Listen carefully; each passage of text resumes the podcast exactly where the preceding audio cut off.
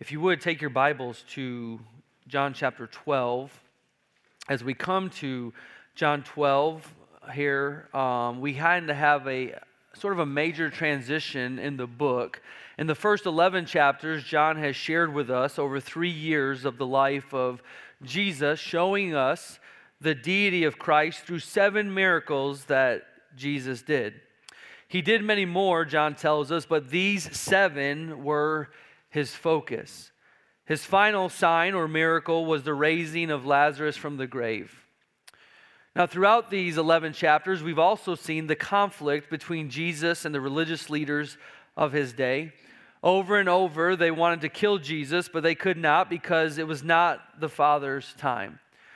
And throughout this book, John has presented Jesus as the only Savior of the world, the only means of forgiveness, and the only hope of eternal life. We also see throughout these 11 chapters, and we'll see it continuing on in the Gospel of John, this conflict between faith and unbelief. Now, beginning in chapter 12, John is going to share the details of the last week of the life of Christ. This week is called the Passion Week. Passion Week is the time from Palm Sunday to Easter Sunday. You can also read about these events uh, in the book of Matthew, chapters 21 through 27, Mark chapter 11 through chapter 15, and Luke chapter 9 through verse, chapter 23, and then here in John chapter 12 through chapter 19, as we'll be looking at these chapters in the coming months. It's given its name, the Passion Week, primarily because of the passion with which Jesus willingly went to the cross in order to pay for the sins of the world. Now, as we consider the gospel, at its very foundation is God's love for us. Over and over, as we examine the Passion Week, this last week in the life of Christ, what will be made evident to us is the love of God and his desire to have a relationship with us and his willingness to sacrifice for us. I want to remind you of some verses of Scripture that point our hearts and our mind towards God's love. John chapter 3, verse 16 For God so loved the world that he gave his only begotten Son, that whosoever believeth in him should not perish, but have everlasting life. In Romans chapter 5, verse 8, we read, But God commendeth, or he demonstrated his love toward us, in that while we were yet sinners, Christ died for us. Galatians chapter 2, verse 20. Paul writes, I am crucified with Christ. Nevertheless, I live, yet not I, but Christ liveth in me. In the life which I now live in the flesh, I live by the faith of the Son of God, who loved me and gave himself for me. 1 John chapter 4, verse 10 says, Herein is love. Not that we loved God, but that he loved us and sent his Son to be the propitiation the payment for our sins. Go down a little bit further in that chapter in 1 John chapter 4 and verse 19. The Bible says, We love him because he first loved us. In Romans chapter 37, or chapter 8, excuse me, verse 37 to 39, the Bible says, Nay, in all things we are more than conquerors through him that loved us. For I am persuaded that neither death, nor life, nor angels, nor principalities, nor powers, nor things present, nor things to come, nor height, nor depth, nor any other creature shall be able to separate us from the love of God, which is in Christ Jesus our Lord. This truly is God's attitude toward you and me. The Bible makes it very clear that He loves us. He sent Christ to die in our place, and He wants us to be saved from our sins. He wants us to have eternal life. So the question is, is when we're presented with the truth of God's love, how do we respond? Father, we thank you for the gospel of Jesus Christ. Lord, we thank you for your love toward each one of us. In that while we were yet sinners, you demonstrated your love by sending Christ, and He died for us and in our place to satisfy your wrath. And I pray that each heart, each life, each mind today would understand that truth, that reality, and may today be the day that we accept Christ as our Savior. But Lord, for those of us that are believers, I pray the love of Christ, the love of God would be more real in our life today than ever before. In Jesus' name we pray. Amen. Following the raising of Lazarus, the leadership there, the religious leaders in that day, they were so angry. Again, they sought to kill Jesus. And so Jesus can no longer walk publicly among the Jews. We saw at the end of chapter 11, he goes away for a short time, and, and what he's doing during this time you can find in the, the Gospel of Luke, but John does not give us those details here. But he tells us now it is Passover time once again. The people are coming back to Jerusalem, and Jesus is now one of the most, if not the most prominent figure in the nation of Israel. The people know that the religious leaders are looking to put Christ to, to death. And there in Jerusalem, we find them talking amongst themselves, wondering if Jesus would come back. Up to this point, it had not been God's timing, but now it is. Now is the time that Christ will come to Jerusalem. Now is the time that he will be beaten. Now is the time that he will ultimately go to the cross, be placed in that tomb, and gloriously raise again the third day. We come to chapter number 12 and we see in verse 1 it is six days before the Passover, and, and um, Jesus comes to, to Bethany. This event in Bethany launches the Passion Week and launches the events that will lead up to the death of Christ. This story here of what's going on in um, Bethany is found in all four of the Gospels, and each one of them gives different details of what's going on. And so I encourage you to sometime go back and read those events. But in the first 11 verses of chapter 12, we see once again the conflict between belief and unbelief. And we see several reactions to Jesus. And it's these same reactions that we see in the world today. Before we get to the passage, I want you to realize something. All of these people had opportunity to spend time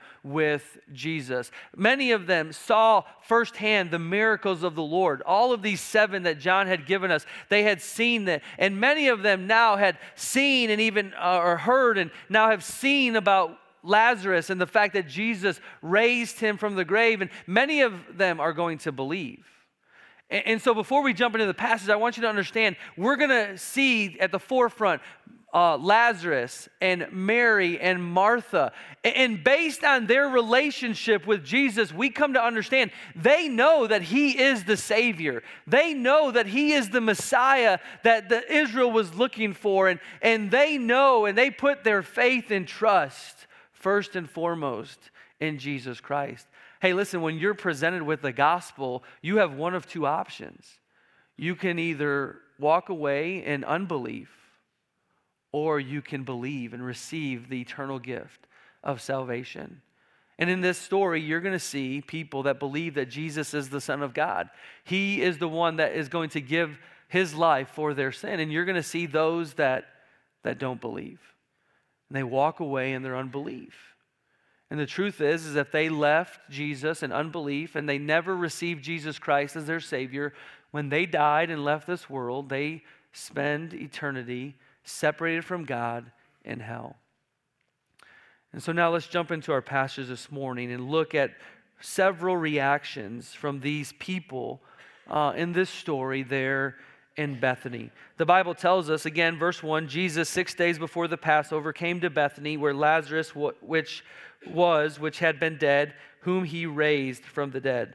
There they made him a supper, and Martha served. And so the first reaction to Jesus coming back to Bethany, coming to this meal and being there in the presence of Jesus is Martha. And the Bible tells us that Martha served. Now, the truth is, Martha kind of gets a bad rap. Uh, because we all know, many of us know the other story where Jesus comes to town and, and Mary goes and sits at the feet of Jesus, and Martha is constantly serving and ministering, and she gets a little upset with Mary and goes into Jesus and says to Jesus, Won't you tell her to help me? Um, and she's sitting here doing nothing, and Jesus kind of rebukes her and says, Listen, Mary understands what's the most needful and and and you are focusing on on the busy work the serving but mary understands the need to sit at jesus feet to learn from jesus. And so we don't need to necessarily hold that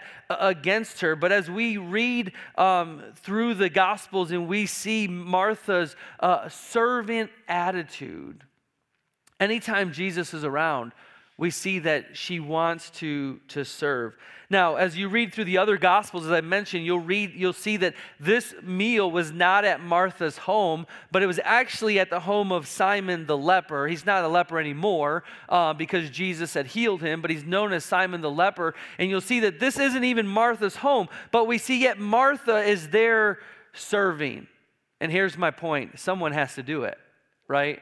There is a meal that's going on, and Jesus and Lazarus and probably Simon and others in the crowd are sitting there at the table, and there's this expectation that uh, food is going to be served and that the meal is going to, going to take place. And who is it that steps up and serves? But it is, it is Martha. I want you to understand God honors service. God honors service. It's interesting. Sometimes, you know, even as Christians, we'll look at people and who are serving God and are trying to be faithful and live their life, and we'll kind of ridicule for them for that. You know, I think the reason is is because we're a little we feel a little guilty that we're not doing it. Like they're doing a little more than we are. Hey, I praise the Lord for people that serve God in a greater way than I am. I, I hope that's a challenge to, to my faith and, and encourage me, encourages me to do more. But as we read through the scriptures, we see in Matthew 20, Jesus says, Let him who would be chief among you be your what? Be your servant. In Luke chapter 12, verses 37 through 38, we read, Blessed are those servants whom the Lord, when he cometh, shall find watching. Verily I say unto you, that he shall gird himself and make them to sit down to meat, and will come forth and serve them. Speaking of Jesus serving. And if he shall come in the second watch or come in the third watch and find them so, blessed are those servants. You see, service for the Lord is to be exalted. And we should praise the Lord for those that are serving him. Galatians chapter 5, verse 13, Paul says, For brethren, ye have been called unto liberty, only use not liberty for an occasion to the flesh, but by love serve one another. You see, Martha understood who Jesus is, and it caused her to be willing to sacrifice and serve him and those around him. Our faith sometimes pushes us to, hey, we come and we worship, we come and, and we're, we're here at the church, we're come and, and, and we're attended, and everybody should just be satisfied with that. Hey, hey, listen, God is not satisfied with that attitude and that mindset. God has called us to be his servants. It was MacArthur who said, really, in complete disregard for Jewish rules, of propriety for women, not to loosen their hair in the presence of men, but her heart is speaking. This is love that knows no limits, love without restraint.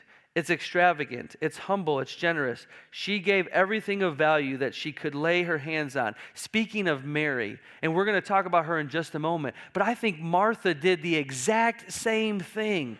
She did what she knew that she could do. She did what opportunity what opportunity she had and just serving the Lord and serving the people. And sometimes we look at people and say, "Wow, what sacrifice because they give and and, we say in an extravagant way."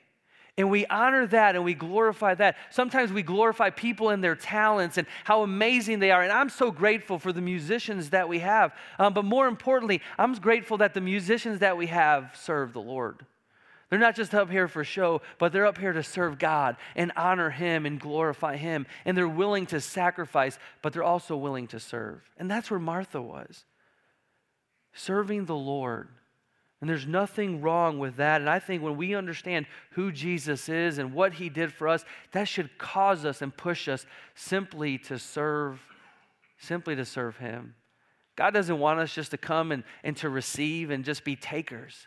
He wants us to be givers. He wants us to be servers. And that was Martha's reaction to Jesus. The second reaction is probably the most famous is Mary here in this passage. The Bible tells us that after this that Martha served, but Lazarus was one of them that sat at the table with him. I kind of feel bad for him, for him in this story. Martha serving, Mary sacrificed. And what does the Bible say about Lazarus, the guy who actually was raised from the grave? He's just sitting there doing nothing. Like, I mean, that's kind of the picture I get. I don't think that's what God wants us to think, but that's kind of what I think um, sometimes when I read that, but the poor guy. Uh, but verse 3 then Mary then took Mary a pound of ointment of spikenard, very costly, and anointed the feet of Jesus, and wiped his feet with her hair, and the house was filled with the odor of the ointment. Then saith one of his disciples, Judas Iscariot, Simon's son, which should betray him, Why was not this ointment sold for three hundred pence and given to the poor? Then he said, Not that he cared for the poor, but because he was a thief and had the bag and bare what was put therein. Then said Jesus, Let her alone.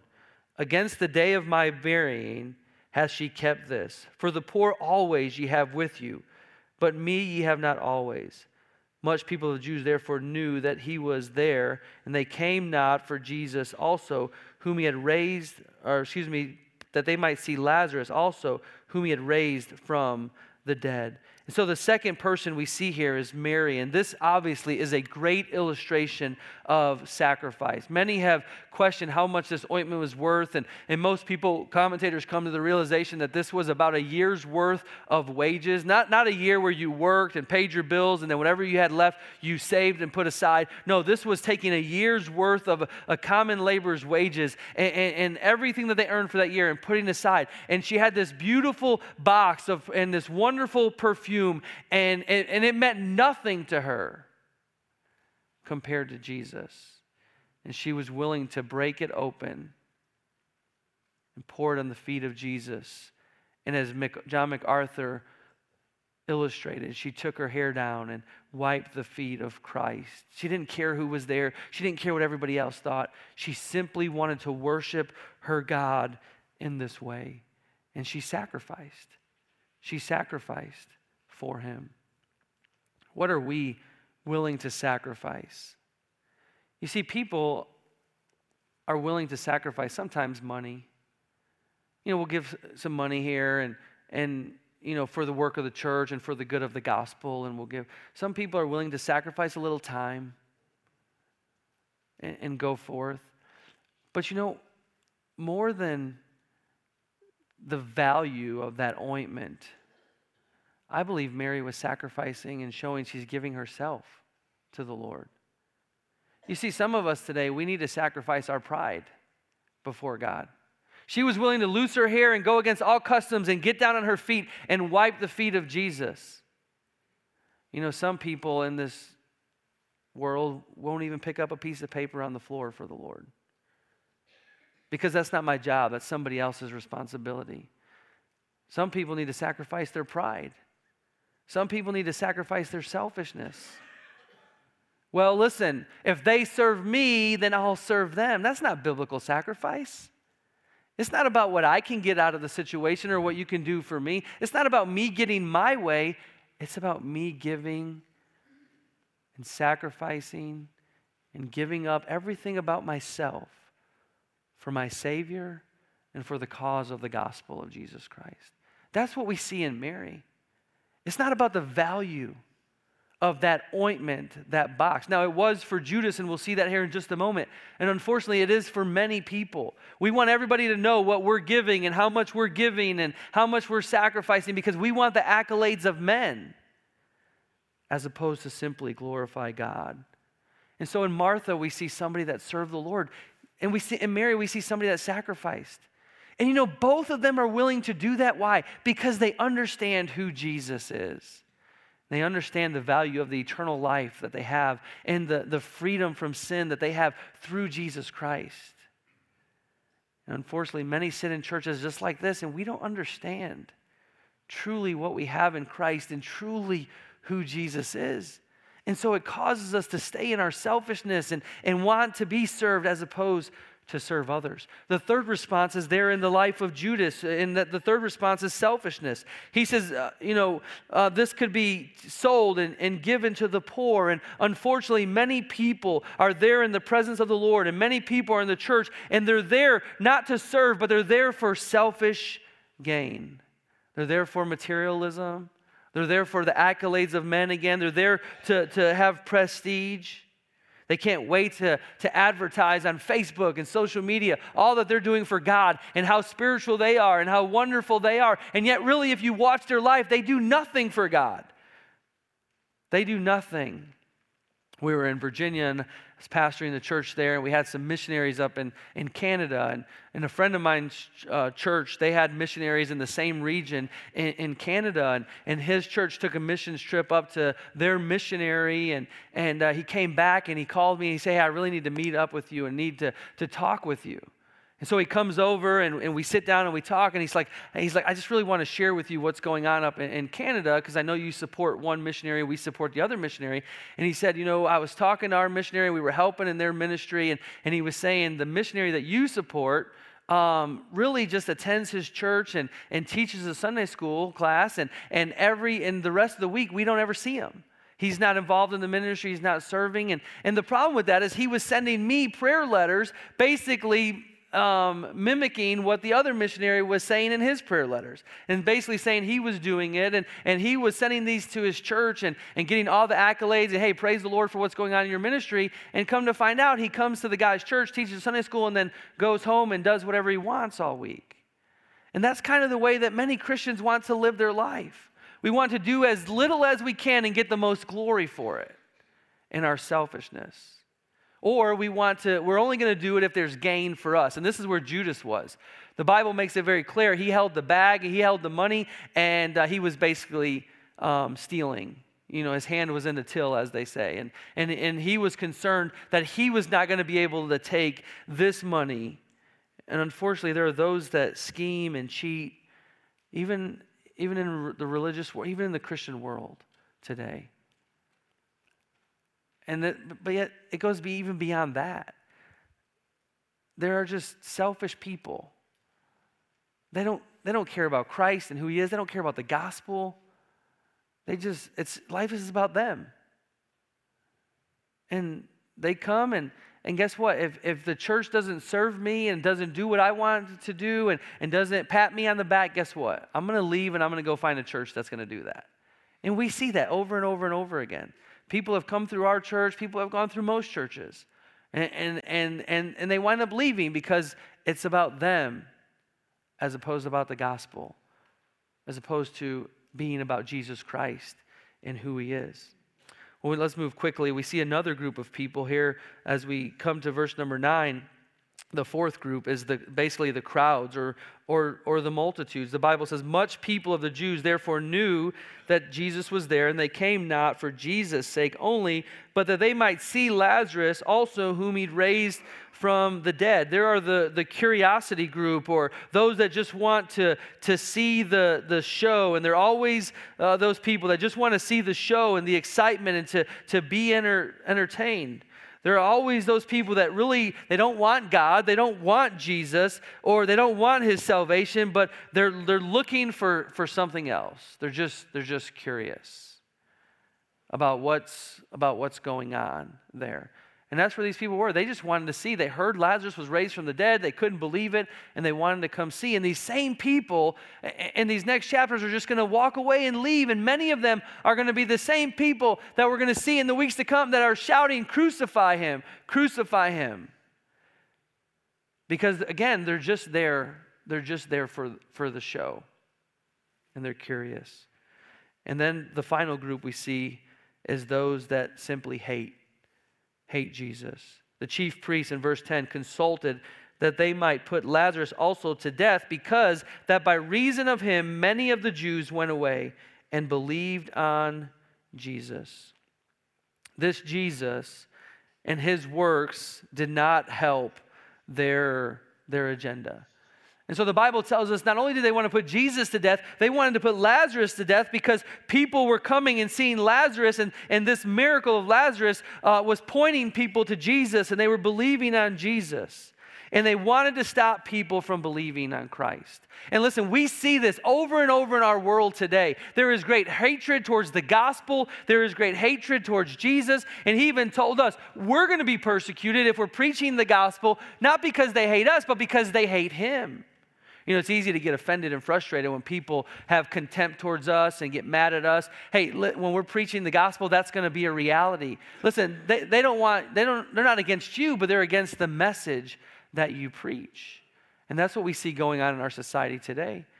There's different political groups and people that have different agendas, and they don't want people to trust Christ as their Savior. And this is nothing new in our society today. This goes all the way back to the days of Christ, where the religious leaders came and they had their agenda and they were selfish and they hated Jesus, and, and life was about them and their points and their agenda. And so they were against everything that Jesus stood for.